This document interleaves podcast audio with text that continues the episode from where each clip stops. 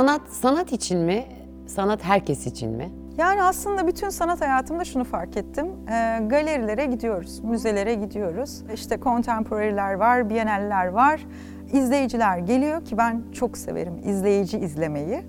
Şimdi bakıyorlar küçük bir işte diyelim ki ahşap parçası. Ahşap parçasının yanında yaklaşık böyle bir sayfa, iki sayfa metin. Anlayamıyor, algılayamıyor, bozuntuya vermek istemiyor. Sonra acaba bu nedir, ne değildir? tanımlamasına giriyor, anlamış gibi yapıyor ama aslında o noktada o sanattan soğuyor ve uzaklaşıyor. Benim için sanat çok basit olmalı, çok yalın olmalı. Şimdi ben e, sanatımı yaparken çok tanıdığımız bir nesne olan denim pantolonuyla yapmaya başladım. Neden denim pantolonu? Evet tesadüf eseri ortaya çıktı ama bunu yaparken şunu fark ettim. Bu şekilde birçok kişiyi sanattan uzaklaştırmaya başlamışız. Çünkü anlam veremedi, anlamlandıramadı bir sürü nesneler yığını ve bu yığının arasında uzun uzun kavram karmaşası içerisinde olan metinler, algılanamaz bir hale gelmiş olan sanat var. O yüzden ben sanatı olabildiğince yalın, sade, anlaşılabilir. Herkes baktığında, aa bu neymiş? Evet bu bir portre. Aa bu neden yapılmış? Denimden yapılmış. İki soru. Bu kadar basit. Ya da yakından baktığında hiçbir şey algılayamadığında, biraz uzaklaştığında, portreyi gördüğünde bir şeyi algılayabildiğinin idrakına varması ben sanattan anlıyorumu inşa edecek diye düşünüyorum. O yüzden de olabildiğince yalın eserler yapıyorum. Sadece portre ve size bakan Evet, portreler. onu soracaktım. Neden portre diye? Portre yapmamın sebebi de şundan kaynaklı. Yani insanı insana anlatmanın en direkt yolu insandan geçiyor. Ve size bakan bir insana dönüp bakarsınız. O istemsiz bir harekettir. Yani çok uzaktan size bakan birini bile Tabii. arkanız dönük olsa bakma refleksinde bulunur ve dönüp bana kim bakıyor diye bakarsınız. Sanat eserleri de size o yüzden bakıyor. Dönüp bana bakacaksın. Beni izleyeceksin. Ben senin kafanda bir imaj, bir görüntü, bir kavram inşa edeceğim. O yüzden bana bakman gerekiyor demesi gerekiyor. Güzel. Ve siz ne tarafa, nereye giderseniz gidin o gözler sizi takip eder Evet. ve izler. Yani hangi açıdan bakarsanız bakın o portreler size bakar. İşte bu benim için herkes için sanat inşası için önemli bir tanım. Böyle çok anlaşılmaz, uzun, karmaşık metinlere gerek yok. İnsanları sen anlamazsın yerine koymaya gerek yok. Sanatı bambaşka bir kapalı kutu, beyaz kutunun içine koyup sadece bunu okuyup defalarca kez yorumlayıp anlayacak olan insanlara verirseniz sanat yaşamdan kopmuş olur. Ki yaşamdan koparttığınız zaman da güzel bir dünya bırakamazsınız. O yüzden benim bütün eserlerim, yaptığım bütün işler çok direkt, çok net, çok basit, çok yalın. Zaten bence en güzel şeyler de öyleymiş gibi Ama çok geliyor. etkileyici. Yani, et- Yani, etkileyici evet, evet. bakıyor, Çaça. izliyor, takip ediyor. Sonra kişiye soru sorduruyor. Sonra ben ne yapabilirimi inşa etmeye başlıyor. Daha ne olsun? Ne olsun değil yani mi? daha ne olsun yani sanat böyle bir şey zaten. Yani bunu abartmaya gerek yok. Sıfır atık nedir? Sıfır atık o da benim kendimle verdiğim savaş iddia. Yani işte bir bana pantolon ya da bir nesne geldiği zaman o nesneyi sonuna kadar kullanma durumu. İşte pantolonu geldiği zaman paçasından ceplerine, düğmesinden çıt çıtına, etiketlerine kadar her yerini kullanabilme durumu. Ve benim iddiam şu, atölyede geldi çöp olarak, eser olarak en güzel köşeye konuldu. Amaç bu. Yani insanların ona kıymet verip e, vazgeçtiği şeyin neye dönüştüğünü gösterebilecek bir serüveni Muhteşem. anlatabilmek. O yüzden de sıfır atık e, iddiam bu. Yani ve şöyle de bir durum var. Az önce sürdürülebilir sanata örnek olsun diye söylüyorum. Şimdi bana firmalar ya da işte kişiler malzeme gönderiyorlar. Diyelim ki düğme. Diyorum ki sadece bana bir koli malzeme göndermeniz yeterli bir eser için. Bana geliyor 3-4 koli eser. Yani 3-4 koli düğme geliyor ve bu düğmeler o kadar çok ki. Ve ben bu sefer okullara gidiyorum. Teknoloji tasarım bölümleri var. İşte okullara diyorum ki düğmeye ihtiyacınız var mı? Tabii ki de var. Olmaz mı? e, iki kolisini ya da üç kolisini firmaya diyorum ki ben bir kolisini kullandım. İstiyorsanız size geri gönderebilirim ama sizin için ihtiyacı olan işte böyle böyle okullar var. Sizin adınıza oraya gönderebilirim diyorum. Ve böylelikle aslında Her şeyi devam Evet. ediyor. Yani o nesnenin yaşamı bende dur, durak oluşturdu. Sonra başka duraklarda, başka kişilerde o nesne kullanılmaya devam ediyor. O yüzden de yine işte sürdürülebilir Gerçekten sanat öyle. böyle Muhteşem. bir şey gibi geliyor bana. Çok güzel. Peki neden denim? Parantez içinde kot. Denim olması şöyle söyleyeyim. iki yıl atölyeye kapandığım zaman bu malzemenin teknik özellikleriyle birlikte materyalin dokusunu keşfediyorsunuz. Keşfederken felsefesini anlamaya başlıyorsunuz. Dünyanın neresine giderseniz gidin.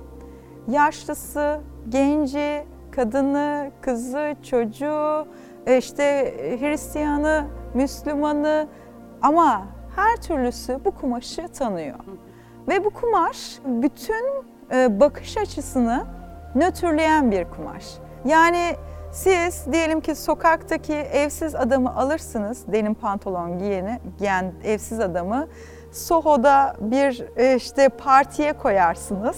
O adam hiçbir şekilde fark yaratmaz. Aslında o Soho'daki e, işte kişi de yırtık pantolon giyiyordur.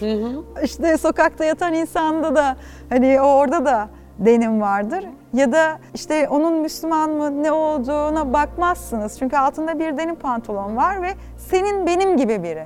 Bence dünyanın en demokratik nesnesi olarak e, görüyorum ve öyle olduğunu düşünüyorum. Yani bundan daha demokratik bir nesne bence dünya üzerinde yok. Maalesef insan hani teninin bile ayrışma konusu olduğu bu dünyada Maalesef. Denim bütünleyen bir şey. O ayrışımı bir noktada nötrleyen bir şey.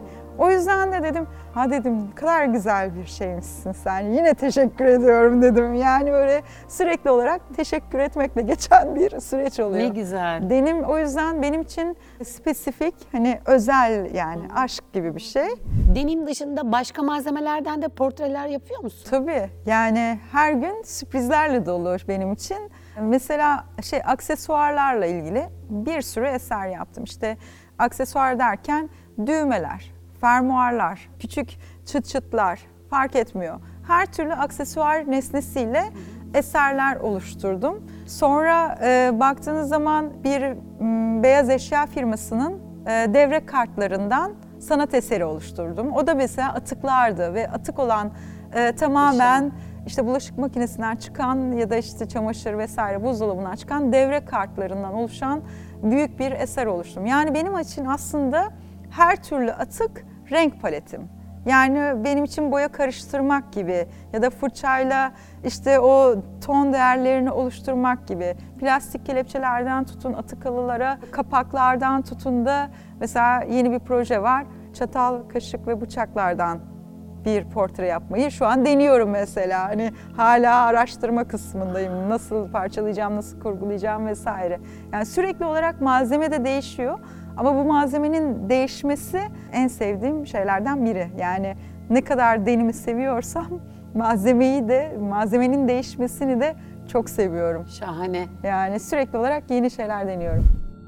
Peki bu kodları nasıl esere dönüştürüyorsun? Hangi aşamalardan geçiyor? Şimdi e, koli koli pantolonlar geldiği zaman öncelikle e, heyecanla bütün kolileri açıyorum. Açtıktan sonra bakıyorum zaten bu gelen pantolonların hepsi defolu yani giyilemeyecek durumda. İşte yıkama esnasında yanlış taşlama yapılmış bir bacağı farklı taşlanmış öbür tarafı da yırtık var. Dikiş hatası var ya da onun gibi asla giyilemeyecek olan pantolonlar. Şimdi bu pantolonlar geldikten sonra ben bunları bölümlere ayırıyorum. Bölümlere derken şu, işte pantolonun sadece bel kemerleri. Şimdi bel kemerleri çok güzel, yaklaşık 8 katmandan oluşan kumaş kalınlığı var. Sadece bel kemerinde. Çünkü tutması için ve sağlam, Sağlam, olması evet. gerekiyor. O o kadar güzel bir malzeme ve materyaldi ki hem aslında yatay var ve dikey şeritlerle çizgileri var. Yani aslında sanatsal bir yapı gibi görünüyordu. İşte ben bu bel kemerlerini düğmelerinden ayırarak sadece bel kemerlerinden bir eser yapabilir miyim?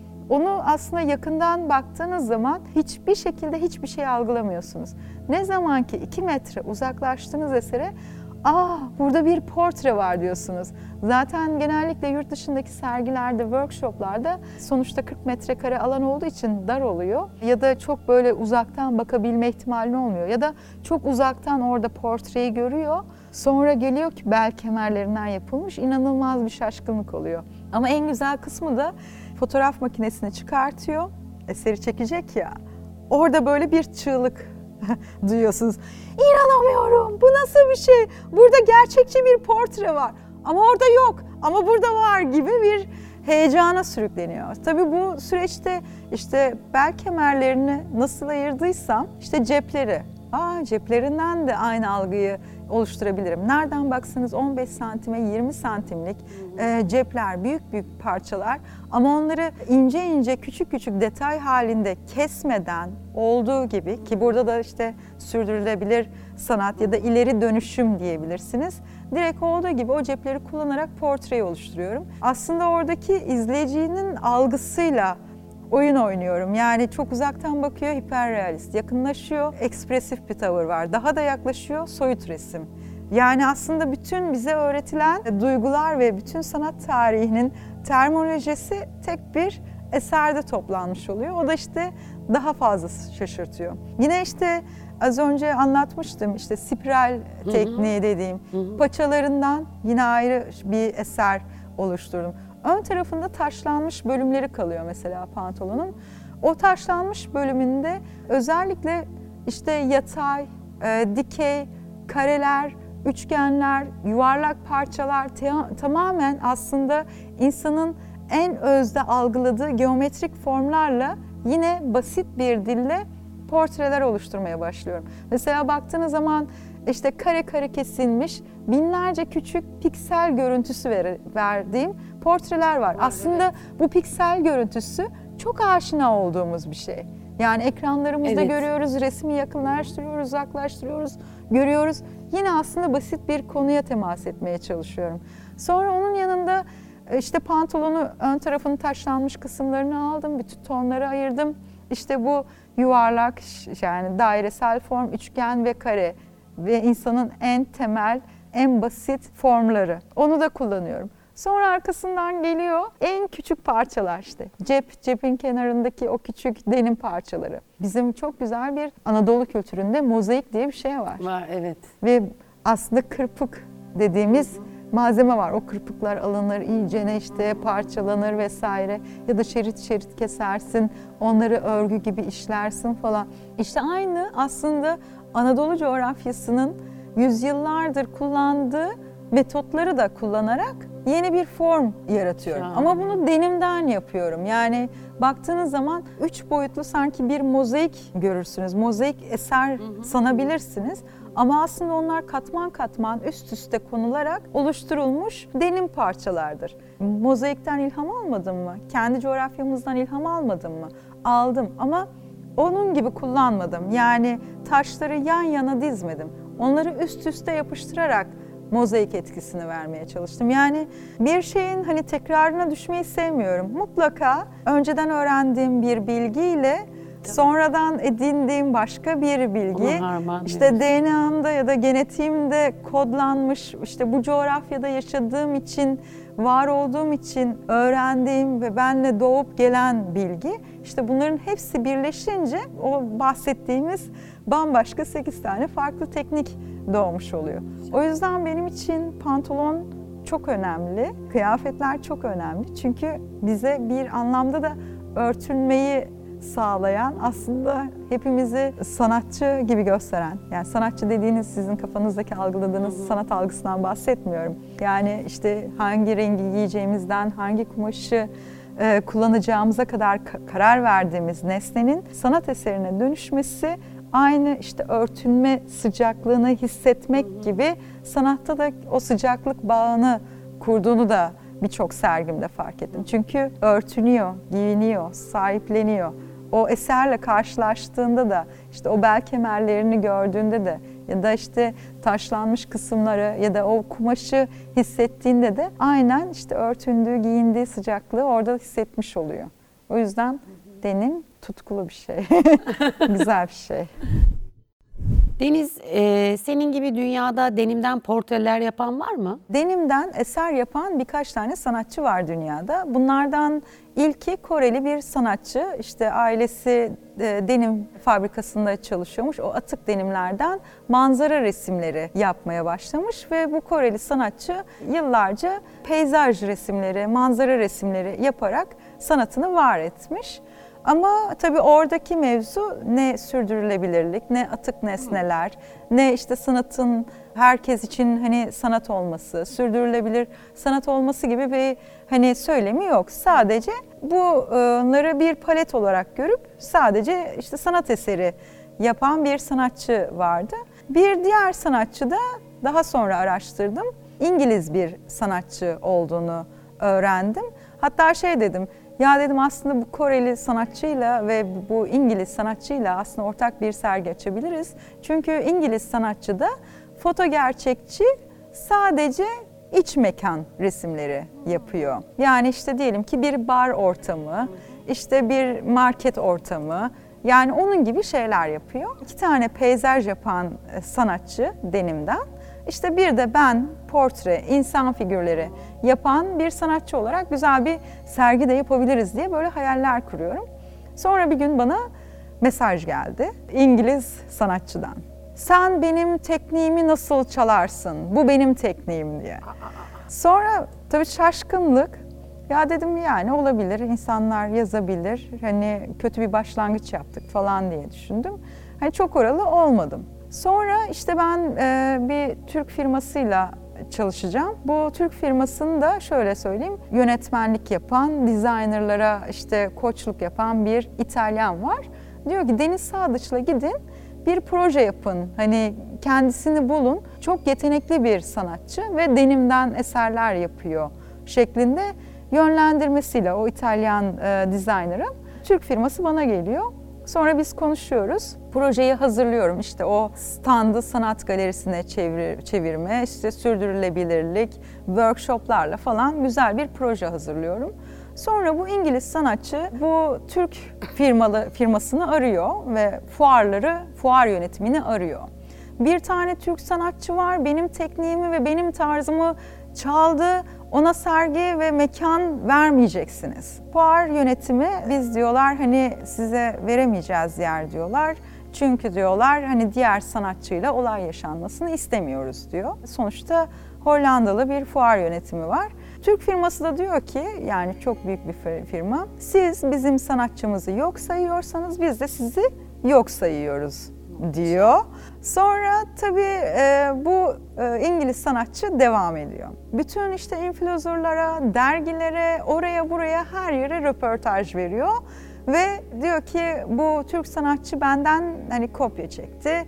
Benim eserlerimi yaptı ki ben de iki yıl kapanma sürecinde şöyle bir şey oldu. İkinci eserimi, üçüncü eserimi yaptıktan sonra acaba dedim dünyada bunu yapan mutlaka vardır. Var mıdır acaba? Diyerek sırf hani bir sanatçının yaptığı esere benzemesin şeyle nasıl söyleyeyim kendimle hesaplaşmamdan kaynaklı tamamen teknik olarak bambaşka olan tek ortak özelliğimiz diğer dünyada binlerce ressamın ortak özelliği gibi yağlı boyayı kullanmaları gibi denimi kullanmaktan başka ortak bir noktamızın olmadığı bir durum. Yani ve sonra ben yaklaşık bir tez hazırlar gibi 20 sayfalık zaten fuar yönetimine, firmaya bir yazı yazdım. Hem teknik açıdan hem perspektif, hem vizyon, hem duruş açısından. Yani çünkü İngiliz sürekli küfür ediyor herkese. İşte siz hepiniz şöylesiniz, hepiniz böylesiniz. Of. Bu sanatçı benden kopya çekti ve benim eserlerimin aynısını yaptı. Adamlar diyor ki benzemiyor, hiç alakası yok. Yani firma yönetimi diyor ki Deniz bunun seninle alakası yok. Derken işte bu sanatçı benim kötü reklamımı yaptı. Ama dedim yani reklamın iyisi kötüsü olmaz. Yaptı mı yaptı. Yaptı. Yani sonuçta bütün dergiler beni tanıdı. Bütün tekstil Şahane. firmaları Oh, beni ne tanıdı. Hani herkes Yani belki ulaşamayacağım bir sürü kişiye benim ulaşmamı sağladı. Teşekkür ettim. Teşekkür ettim zaten. Ve arkasından e, işte fuara gittik. İşte ben bir galeri ortamı ama çok şık bir galeri ortamı oldu. İşte bembeyaz bir galeri salonu düşünün. Workshop masaları her şeyin ince detayına kadar. Hiçbiri adamın yaptığı böyle üst üste yapıştırma tekniği dahi, yani adamın yaptığı öyleydi işte üst üste yapıştırarak yap, yaptığı bir eserdi. Benim onunla alakası olmayan işte tamamen aslında konusu sustainable, ileri dönüşüm, geri dönüşüm olan işte sadece portrelerin olduğu bambaşka bir hikaye oldu. Zaten işin en komik yanı işte bir tane çok büyük bir fermuar firması var. Şu an belki üzerinizdeki fermuarlar da onlara aittir. Bir fermuar firmasına işte Londra'da bir sergi açtım. Sadece fermuarlar, etiketler ve düğmelerden olan bir eserdi. Bu İngiliz sanatçı oraya da işte yazmış.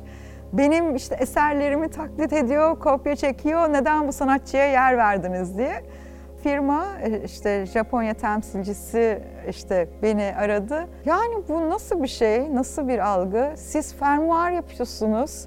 Hani benim dahi yok orada artık yani hani. Gerçekten kafayı yemiş Yani yani. fermuar yapıyorsunuz işte kod yani etiket, deri etiket yapıyorsunuz nasıl yani? Sonra şey artık e, bu arada da zaten hani küfürlü yazışmalar da benim mailimi atıyor, sosyal medyaya atıyor vesaire falan filan. En sonunda dayanamadım. Tek bir şey yazdım. Size dedim uluslararası mahkemeye şikayet edeceğim. Her türlü bana saldırıda bulunduğunuza dair çok fazla elimde delil birikti dedim. Ondan sonra bir daha hiçbir yerde hiçbir şekilde konuşmadı. Dedim çok Şahane. da korkakmışsın be dedim. Sonra- Şahane. evet böyle bir şey oldu. Ama tabii bu süreç iki yıl kadar sürdü ve gerçekten artık şey Can sıkıcı o can hale sıkıcı. Çünkü sen ya. şey yapıyorsun hani işte mesela Hong Kong firması vardı. Firmayla anlaşmışsın, projeyi hazırlamışsın, sunum yapmışsın ama orada kafa karıştırıcı, saçma sapan bir olay. Hani adamlar sonuçta büyük bir firma düşünüyorlar. Yani acaba bu bize sorun olur mu? Ya tabii, ne gerek tabii, var tabii ki yani? canım, ne gerek ne var gerek ya? var? O- Tabii onları ikna etmek için bir süreç, E, bir ekstra karın bir ağrısı, enerji, ekstra bir çabası çaba içinde. sarf ediyorsunuz derken işte o İngiliz sanatçıyla bir iki yıl falan mücadele verdim. Ayağına sağlık, ağzına sağlık. Çok teşekkür ederiz. İyi ki geldin. Çok keyifli bir sohbet yaşadık seninle. Gerçekten çok çok teşekkür ediyorum. Ee, inanılmaz hani güler yüzlüsünüz. Benim için en kıymetli şey güler yüz, bakış, samimiyet ve sıcaklık. Yani zaten insanı insan yapan temel öğeler bunlar. Ee, bana yani burada bu duyguları yaşattığın için teşekkür ediyorum. Çok güzel bir sohbetti. Çok güzel bir Bence benim için de çok güzel bir sohbetti. İyi ki seni tanıdım. Tekrar teşekkür ederiz. Ben teşekkür ediyorum. Laftan sana bu bölümünde Deniz Sadıç'la birlikteydik. Bir sonraki bölümde başka bir konukla görüşünceye dek hepiniz hoşçakalın.